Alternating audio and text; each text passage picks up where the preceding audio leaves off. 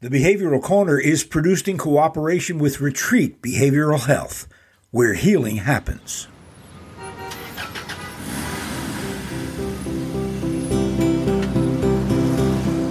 Hi, and welcome. I'm Steve Martorano, and this is the Behavioral Corner. You're invited to hang with us as we discuss the ways we live today, the choices we make, the things we do, and how they affect our health and well being. So you're on the corner, the Behavioral Corner. Please hang around a while. Hi, everybody. Welcome to the Behavioral Corner. Here I am right there. Steve Martorano, your host and guide. You know how it works. We hang on the Behavioral Corner and we run into the best people in the world. Today is no exception. Incidentally, it's all brought to you uh, with the great cooperation of our underwriting partners, Retreat Behavioral Health. They provide not only the finances to get the engine going, but some of their people who are the best in their field that's uh, the case today. With a pal of the show, no stranger to people who found us and, and kind of follow us, that's Grace Shober. Grace has been a great friend of the program. We welcome her back. For you, you are just meeting Grace. She is uh, not only involved in retreat, uh, but she's also the house manager of a couple of sober uh, living facilities in the Lancaster County area called Grace House maybe she can tell us a little bit about what she does there as well. Hi, Grace. First of all, hi. Hi, Steve. Hi, everybody. For a peek behind the scenes, uh, I have been uh, messing around with my technical problems for two days now. Grace has been very, very, very patient, and I apologize. And she's very, very busy, as you might imagine. So I want to get right to this. I told Grace a while ago I want to do something on the 12 steps because I find that they are misunderstood by many people and uh, a mystery to others who know sort of something about the 12 steps, but not really, you know, what they are specifically and what they mean.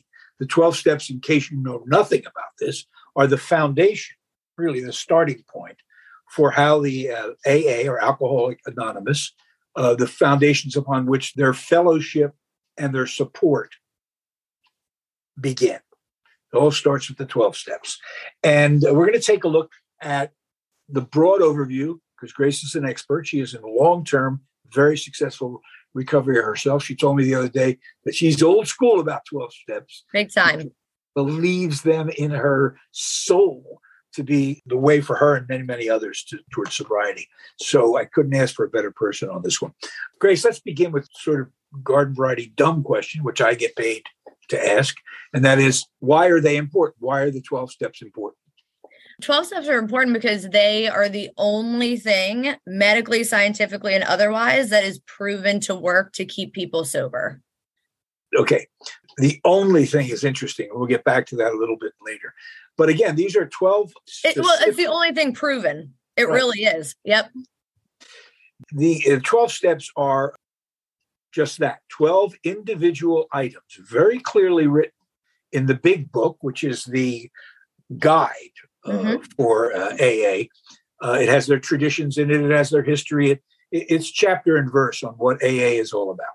And the 12 steps are just that 12 very specific things that a person seeking sobriety must work their way through in order to have any success in uh, handling substance abuse and, and the like. So they're important because you say they're the only thing that works. Let's get to that a little bit later mm-hmm. because I'm interested in taking a couple of these specific steps and really analyzing them. And the first three, I said to you the other day, I think we can roll into one yep. because I'll, I'll read I'll read step one to you so you understand where I'm coming from. Step number one of the 12 steps. We admit we are powerless over alcohol or substance abuse and that our lives have become unmanageable. That's step one. Two says, we have come to believe that a power greater than ourselves can restore us to sanity. So again, one and two are almost about the same thing. One, it's unmanageable. I have not been able to do this. I have no power to make anything better. Number two says, if I cannot do it, there must be a power outside of me that's greater than me. Again, it's an affirmation of your powerlessness. Mm-hmm. And the mm-hmm. third is that you must make a decision to turn your will and your life over to the care of, it says God very specifically, Mhm. uh, but then it adds, as we understand him. Right. So we'll break them down a little bit individually. But am I right in assuming that those three are essentially about one thing? yeah, those three are grouped together as like I can't do it. Mhm. you know, Mhm. myself. But a lot of people get scared with the first word, like in the first step where it says, admitted I was powerless over alcohol, right? I'm Mhm. gonna be honest with you. Like, I don't get hung up on words, never really totally did, but that one did kind of annoy me slightly because, like, I didn't want to feel powerless, you know? And all I was hearing was, you're powerless. No, I'm powerless over alcohol. Oh, well, I'm not powerless over other things in my life. There's other things I can you know, contain, kind of control and like balance. It's just alcohol is not one of those. So if we look at it that way in terms of not like, oh, we're just powerless in general, it's just over this the substance. So, Grace, if we acknowledge that the first three steps are about powerlessness, Mhm. how does somebody, and you've been there and done this, how does somebody, you know, reconcile that? I mean, you've got, you know, you have a huge problem. You know, it's ruining your life. You know, if you continue doing it, you're going to die. Mhm. Uh, and now you find a program uh, or a support that says, okay, just admit you can't do anything about it. You're powerless. Well, why wouldn't that just stop you in your tracks going, well, it's hopeless? Uh, Well, again, everything's in the eye of the beholder. You know what I mean? So, of course, we have to play a part. You know what I mean? Like, we have to play a part in the whole thing. What we are absolutely unable to play a part in, and what we absolutely have to surrender to, is our addiction and is the alcoholism. So, it's like, we cannot fix the fact that we have the disease of addiction, but what we can do is follow these things to stay in remission you know so it's like no we're not able to control alcohol but we can kind of guide and control what happens to our life going forward so it's yeah it's like a double-edged sword you can say you aren't the one who's responsible and and, and you aren't totally but you have to play a part All right. So let's use an analogy that people might understand in this context. And I know it's used in the fellowship, and I've heard it in your business, your field, which is uh, Mhm. substance abuse uh, treatment and recovery. And that is, they use the uh, diabetes model. In other words, somebody says, oh, You've got diabetes, your blood sugar's whacked out. now." Mhm. you can't of yourself you can't just go into another room and say okay well i won't be a diabetic anymore you Right. are powerless over the disease you have and then the doctor's going to say to you but if you do these things you don't have to die from diabetes exactly you can stay in remission yep so that's what we're talking about. When- we say powerless there's no magic wand. You've got a disease. You can't do anything about it because you got it. But here are some things that can help you manage this thing and get it under control. You use the word remission. I know that in the fellowship there is a firm belief that you don't get cured of this. Is that right No, it's actually almost the exact opposite because, like, right in the beginning of the big book, it has the word recovered in it because you can recover from it. I think, in my opinion, that it's opposite of that. Yes, it can come back. We know that like relapse is a part of the, the process, but we don't want that to be a part of the process, right? We want to recover. And the point that wh- why we say recover and recovered is because if we continuously work these 12 steps throughout our life, we will stay recovered. You know, but the problem is we start getting time, like, and I can attest to this totally. We start getting sober time and you start letting certain things fall off a little bit. You know, maybe you're not helping as many people. Maybe you're not being honest really anymore over here and this and that, holding more resentments. And so if you're not working those steps and like keeping yourself in line, you're going to fall off. Um, but if you just follow those things, the old school model, that's why old school, they would tell you, yes, you're recovered, you know? this is a very rigorous program. There's no getting around it. As I understand the 12 steps and the fellowship, this is about working it and Mhm. paying close attention to what these steps are telling you to do. Mhm. So I, I mean, I begin to get a better idea, and I think I hope other people will, that this notion of powerless, while it seems illogical, after all, if you don't have the power, how are you going to fix it? I think I got a better idea of what that means. It's more about managing than well, over. it's, and it's so ego driven, isn't it? Like we just Oh, give sure. Powerless over one thing. You know, like we want to hold the key to everything. And what I say to people is, you know, there is an entire because when we talk about the first three steps, and I know like you pointed on that the word God is in there. Mm-hmm. Um, there is an entire chapter for for we agnostic it's called for people who don't know you know there's not like a chapter for people who like absolutely say no and don't believe but what i will tell you is this because the word god that's the word i choose right if that's the word that bothers somebody change it. Change it if you want to. But all you have to know is i'm not everything. Like there has to be something else regardless of what that is. And that might be somebody doesn't believe in god but somebody believes in like mother nature or whatever what you know something like that. I don't don't do the doorknob or the chair. That's all dumb you know? But if you really believe that you are the grand purpose mm-hmm. then you will and you're the only, the most important person in the world at that point then you would not be able to get mm-hmm. through the steps yeah i understand that and i also understand because i've read a lot about aa and its origins and as you know it grew out of a religious movement the first group the group that was sort of inspired the AA mm-hmm. movement uh, was the Oxford Group. Yep. And that was a re- it was a faith based organization dedicated to helping people who had crippling alcoholism. So I understand where God, the origins of the word, and the greater power notion is. Uh, I also remember reading about the the great psychiatrist Carl Jung, who early on was trying to treat someone with alcoholism, and at some point he recognized that psychiatry wasn't going to help this person, mm-hmm. that mm-hmm. they needed a, and he said it, and this is not a guy who went around talking about God a lot. Mm-hmm. Jung said, You need a spiritual awakening. Yep. You need to speak to somebody about your soul, even though Jung probably didn't even believe in that. He said, Because classical psychiatry is not going to help the situation. So I understand the origins of that word, and I understand that over the years it, it morphed and widened so that people who are put off by that notion would still have access mm-hmm. to the program. So I get all that. I guess what I'm thinking of is it's almost, and again, it reminds us the first steps, you must humble yourself. Yep, absolutely. In the face of what's going on. Mm-hmm. And uh, you know, that applies to a lot of things. So I don't know why people would think it would be unusual in this context, but I get all that. Let's move through just a couple of others. I know your time is pressed. You're so great on this issue. First of all, let me ask you a question. Yeah. When you when you first got involved and, and decided I'm going to do this, I you know I'm powerless and all of that. And you saw the 12 steps for the first time, and you went through them. Did you think I'll never get through this list? Honestly, no. I, I honestly looked at it and thought,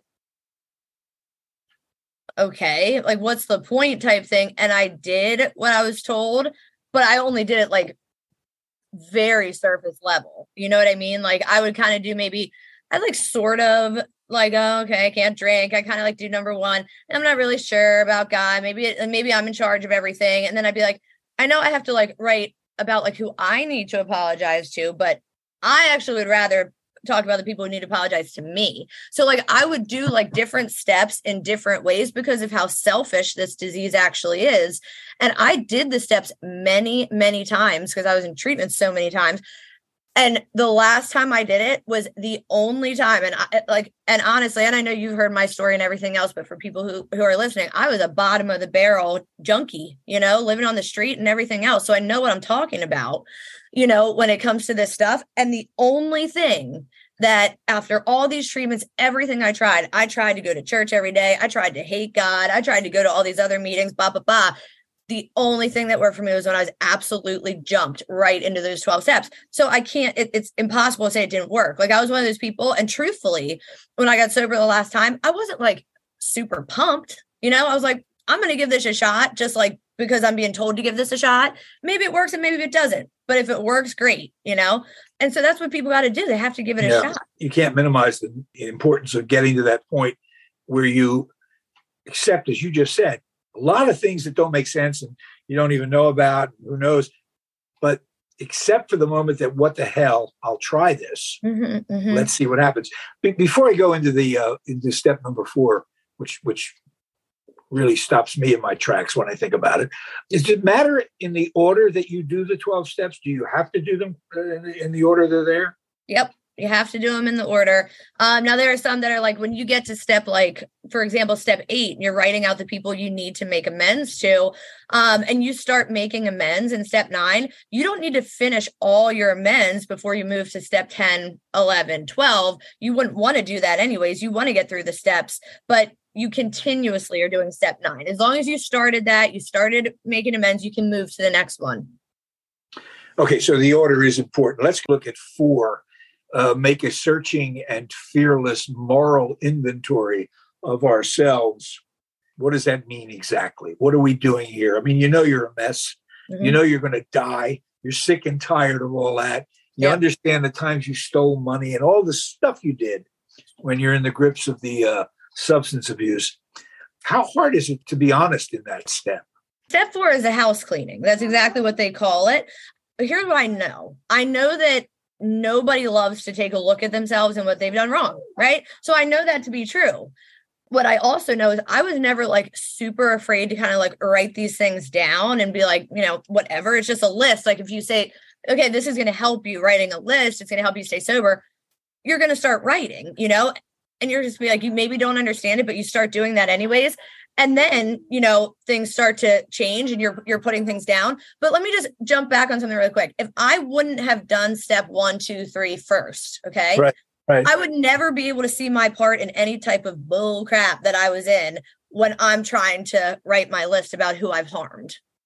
You know what i mean? Like i have to, you have to mentally spiritually kind of like get to a point where you're like i know this person hurt me. Here's the part i played. What can i do better? Mm-hmm, you know what mm-hmm, i mean? um, mm-hmm. and i know that a lot of people relapse on step four um, because they you are thinking about the things you know that you've done the people that you've hurt like all that kind of stuff and that it's painful. It doesn't feel good unless you're a sociopath you know to be like hey this doesn't feel good.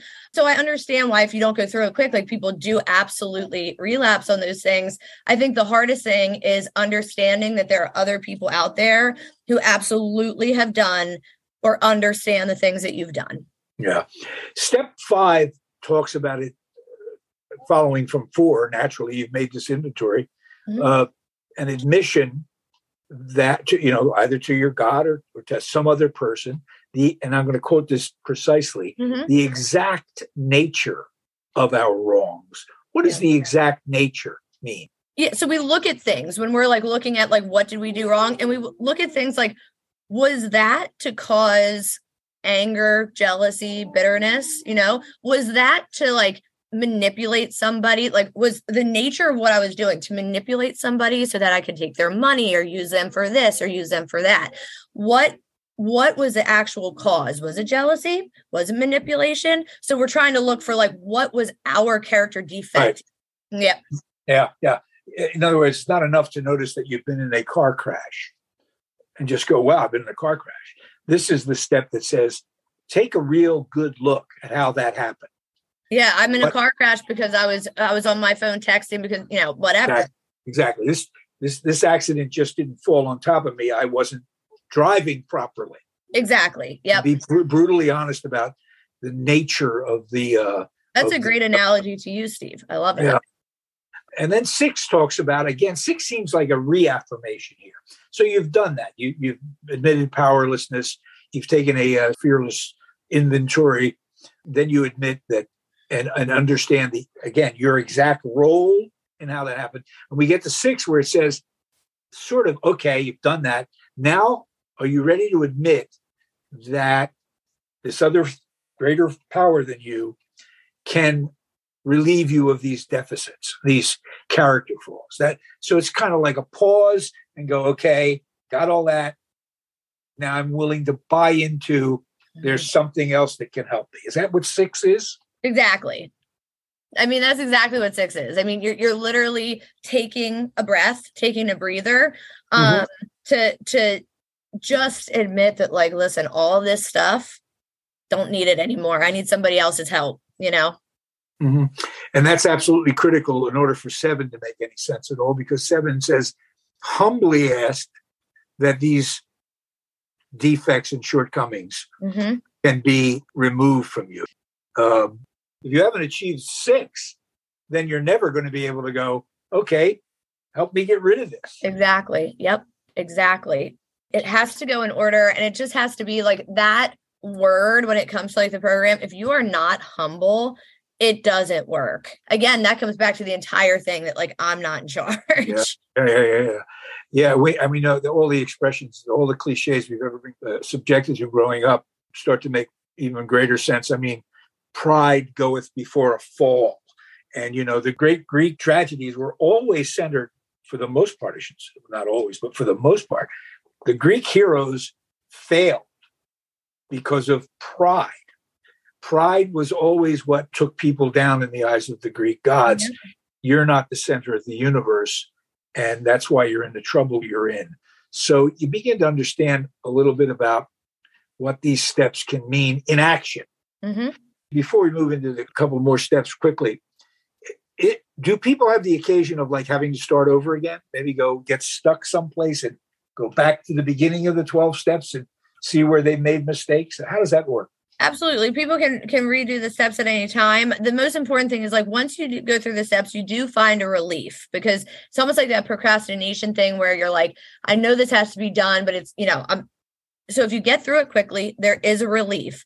You always can restart. I've restarted the steps several times and go back through because what I put on there about like the selfish things that I did or like the wrong things that I did, they didn't just stop during active addiction. Like I'm still human, you know? So I have to go back and like correct these things while I'm sober or else I end back up where I was. It sounds like the same process that you would follow in a gym where you set up a workout program and go through it, get yourself in a certain amount of shape, but you can't stop there. You've got to keep yep. doing it. You have to maintain. To maintain the level, right? So, uh, again, I said it was a rigorous uh, discipline, and, and, it certainly is. Grace Shober is with us from Retreat Behavioral Health and Grace House, or sober living facilities, taking us through the 12 steps. Uh, eight is a killer for me. Eight is uh, the one that says, make a list of all the persons we have harmed and become willing to make amends to them all. It would seem to me that one could get stuck on eight for the rest of their lives. Because let's face it, whether we're in substance abuse situations or not, we manage to hurt a lot of people in our lives. Tell me about eight for you. How what was that like? So the thing about eight is, you know, it, it, always throws in the word willingness. Um, and willingness doesn't mean you're ready to do that right then and there. It just means like maybe at some point you will, you know, it's not like you're closed off totally. Ah. You know, and what I will say is that when you work with your sponsor, they're absolutely my sponsor just called me the other day and said, Should I apologize to my ex? Like yes, but not right now. We're like in the beginning stages, maybe like a year when things have calmed down. Because you don't want to cause more harm than good. Like here's another example if you stole a bunch of money, okay, or a bunch of drugs from a drug dealer, you're probably not going to go back to that drug dealer and say, I'm sorry, you might get killed. Right. Mm-hmm. So what you will do instead is you're going to put a couple extra dollars in the basket at the AA meeting, or you're going to donate to St. Jude's at the end of the when you're paying at the cash register, round up your amount. You, you have to give back. You know what I mean? You aren't necessarily able to to do that at that moment and it's not safe maybe at that moment. Um and then there are also going to be amends that just pop up in front of you and you're just like oh my god like it, it happened to me and i was just like i forgot about it. It wasn't even on my list until i saw this person you know? Mm-hmm, so it is mm-hmm. a continuous just be willing don't totally shut off no forever but definitely have guidance for who and when you want to yeah, it's an excellent way to describe it because uh, I know I thought what it was was a list of 200 names or 50 names or whatever. And then you sit there making phone calls or mm arranging to meet people. And you know, in addition to yep. what you talk about, a, a, dangerous situation, trying to make amends in a dangerous situation, yep. there's also trying to make amends in a situation where the person that you have harmed isn't ready to hear it. Absolutely. Absolutely. And guess what? That's not your problem. So the thing is, proof is in the pudding. My brother didn't talk to me for like four years until I was four years sober. I made amends right away, you know? But I had to prove myself. I had to prove that, like, okay, I'm not going to just like say all this stuff and then it's going to be done, you know? But my job to do an amends is not to apologize. Okay. We've done that so many times. We're supposed to say, you know what? This is what I did wrong. I know this is why that happened. And this is what I'm doing to make sure that doesn't happen again. Because you don't want to make promises and you don't want to say you're sorry. It just doesn't mean anything. Right. So once you say that, and if somebody says, forget you or I don't forgive you, that's okay. Eventually they probably will. But you did what you were supposed to do. And now you have to walk away. Well, you know, that's that's so that's so uh, terrific a description of step number nine uh, direct amends where mm-hmm. possible, it yep. said. Your description of, well, maybe you put a couple of extra bucks in, in uh, the basket at church or maybe whatever, volunteer at a food bank, whatever. Yeah, yep. Uh, yeah, I, I, I get that completely. These steps are reinforcing previous steps. So 10 is continue to take personal inventory. And when we were wrong, promptly admit it. That's just a review where we are. And if it's happening, see if you can fix it right there. Mm-hmm.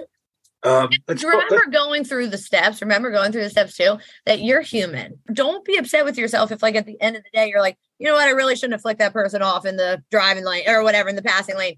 Like, you are going to do things. I just don't want people to like look at the end of their day and say, "Oh my gosh, I wasn't spiritual all day. I messed up."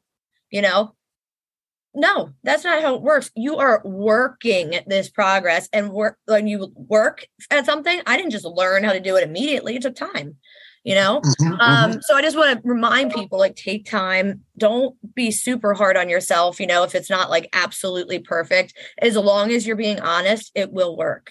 Yeah, that sort of clears up a little bit of 11. Step 11 says, sought through prayer and meditation to improve our conscious contact with, and the word God's here again, as we understand him, praying only, this is key here, for knowledge of his will for us and the power to carry that out. When you were going through the steps, and even now, you, I know you. I know you're a religious person, uh, but do you pray often uh, or meditate? So, I'm definitely more spiritual than religious. I do believe in God. I just don't believe in some of the punishments that come with, like what you know they say, like certain things in in religious aspects. Certainly for me, it was kind of difficult, but that's when you get to step 11 and you're just like, listen, I have to do something. I will tell you right now, the only perfect thing that I do is pray. That's it. And I pray in the morning and I pray at night and everything else in between, I suck you know, like most of the time. You know, I'm just like human in between. But in the morning when I get up, I just thank you, God, for allowing me to wake up and please help me to help somebody else. At the end of the day, thank you, God, for allowing me to make it through the day. Please let me wake up sober. Whatever. Like I used to think when you did a prayer, it has to be lists and you have to list every person in your family. If you forget somebody, they're going to get in a car accident, a whole thing. It's not the case. It's a short talk to anybody. You don't need yeah. to say, Dear God, you just say, I need help. Yeah. Can it also mean, again, for those people who just are not going to get their head around God? Uh, because meditation is in here. Meditation, as I understand it, is not prayer. It's Mm-mm. it's going inward. Can 11 also be thought of as uh, someone uh, going through the steps is getting ready to go to bed, and their their last thoughts are as they quiet their mind the best they can. Okay, that was today. I did those things. Tomorrow, I'm going to try to do the same thing. Is that the same as what you're talking about? Pretty much, yeah. Yeah, I, I often think, if I can be personal for a second, that yeah. while I spend a lot of time acting like I'm uh, pessimistic about stuff, I'm in fact a pretty optimistic guy. I'm usually going to bed throughout my life thinking, well, I get another shot tomorrow. Mm-hmm, I mm-hmm. get another shot tomorrow. Right. And let's just try to make the best of it. So 11 while it looks very religious and very, and you characterize it for you as praying, it doesn't have to be that specific behavior.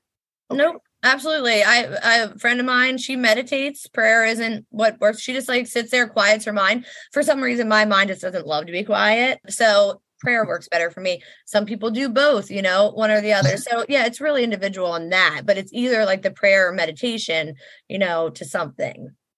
Uh, Grace, I want to I want to get to twelve quickly because twelve, uh, which goes on about having you know by this point you should be having this spiritual awakening as a result of these steps, mm-hmm. and then try to carry this message to other alcoholics and to practice these principles in all your affairs. This is, I guess, the proselytizing step. This is where when someone says, "How did it work for you?" Mm-hmm, mm-hmm. You say, I did this, I did these things. Are you saying to someone, and this goes back to what you said at the very beginning, are you saying to that person in that moment, this is the a way to get sober, or this is the only way to get sober? Personally, for me, it's the only way to get it. Not listen, anybody can get sober. You can go to detox, da, da, da, da. It's the only way, change the wording a little bit, that you can stay sober in my opinion. Mm-hmm. I think anybody can go and get off the drugs and alcohol if they really wanted to and they're lucky enough to get into a facility or whatever. But it's it's what happens after, you know. Mm-hmm. Um, that's my opinion. If you work your way through them now, you, you really haven't been working on the specific or singular issue of using. Mm-hmm. You've been working on yourself. Because that's what it is. We're the problem. The alcohol yeah. and the drugs are the solution. You know what I mean? Mm-hmm. Like, I love, you love the feeling of like, you just don't love the consequences. You know what I mean? It just doesn't, it, the positive negative list. But, you know, at the same time, when it comes to step 12, and I say this all the time to people who are like, if I ask people to speak, if somebody says no, I let them know that they're selfish because I'm like, okay, so like somebody gave you their story and it helped you get and stay sober because it is like a lot of that stuff and you're unwilling to give that back for free. Like you got it for free and you're unwilling to give it back you're selfish yes i know. Because for many people who i talk to and they ask me about aa and the 12 steps and my answer and again i'm over here because i've mercifully been spared these problems but i say to people does it work? Does aa work? It sure works for the people it works for and you can't tell them it didn't. Let me put it this way: it works for the people who work it. Because you know that there are people who are fortunate, in one sense, mm-hmm. uh, to have walked into their first meeting, mm-hmm. listened to the other people. They all have the same initial reaction: "I ain't them." Mm-hmm. When they mm-hmm. get over that and realize they are them, they often then go, "Well, th- but this is not for me," and they leave the fellowship, and they get some of them get sober. So you can say they, you know, you can't very well say to them, "Well, no, you didn't. I mean, they they did, right? Well, here's the issue. Okay, mm-hmm. my it is very difficult to change my mind on certain things when it comes to AA in general, only because it was a learned experience. I was one of those people who were like, "Oh, I don't want to be at this meeting." You know, I but I'd rather be in the trap house. You know, like that's pretty much what I was choosing. Everybody, when it when it comes to the steps, is responsible for themselves. You know what I mean? Like, mm-hmm. and I mm-hmm. know it's like it's hypocritical almost. And you said like kind of like oxymoron, like you're you're not supposed to do this, but you are supposed to do this, you know, type of thing. Mm-hmm. mm-hmm. Um, but that is what it is. I mean, there are still choices that we have to make that lead us to like different things. It could lead us to a good consequence. It could lead us to a bad consequence. But all I know personally is all the people, like when you said, they left the fellowship, they went to smart recovery, celebrate recovery, whatever. Okay. Everybody that I know personally that has stayed sober and maintained sobriety, and that's a lot of people that I know, work the program. Yeah. Okay. Continue to work the program. And I do also know very sadly many people who I got sober with, four, five, six, seven, eight years sober, because they aren't working a program, think they can drink again and they're found dead in their apartment with a needle in the arm. That is how it is. Yeah, Grace, this has been great. This is maybe the best primer I have ever heard. And I've read a lot and heard people talk about it. Very few people are as open as Grace is. As you can tell, she speaks what's on her mind. I so it's, it's been a great jumping off. As I told you, I would like to talk to some of uh, your people who are in recovery to not do this so much, but maybe pick one or two of the steps and tell us what their experience with it was personally. I think that would shed even more light on it. I just want to leave with this and see if you agree or not. The program strikes me, the more I hear about it and understand it, as the ultimate expression of what the uh, philosophers call pragmatism. And pragmatism, easily understood, is the good is what works. Mm-hmm. I mean, that's what Henry James said, and he was the sort of the father of pragmatism. The good is what works. Mm-hmm. So you hear people talking about AA is crazy or nonsense. Not for the people who work it because it works. You're not kidding. You're not kidding. It definitely does. Uh, Grace Shober, thanks so much, honey. Thank you so much. Thank you all for your time as well. Don't forget, wherever podcasts are podcasting, look for the Behavioral Corner. Retreat Behavioral Health has proudly been serving the community for over 10 years. Here at Retreat, we believe in the power of connection and quality care. We offer comprehensive, holistic, and compassionate treatment from industry leading experts. Call 855 802 6600 or visit us at www.retreatbehavioralhealth.com to begin your journey today.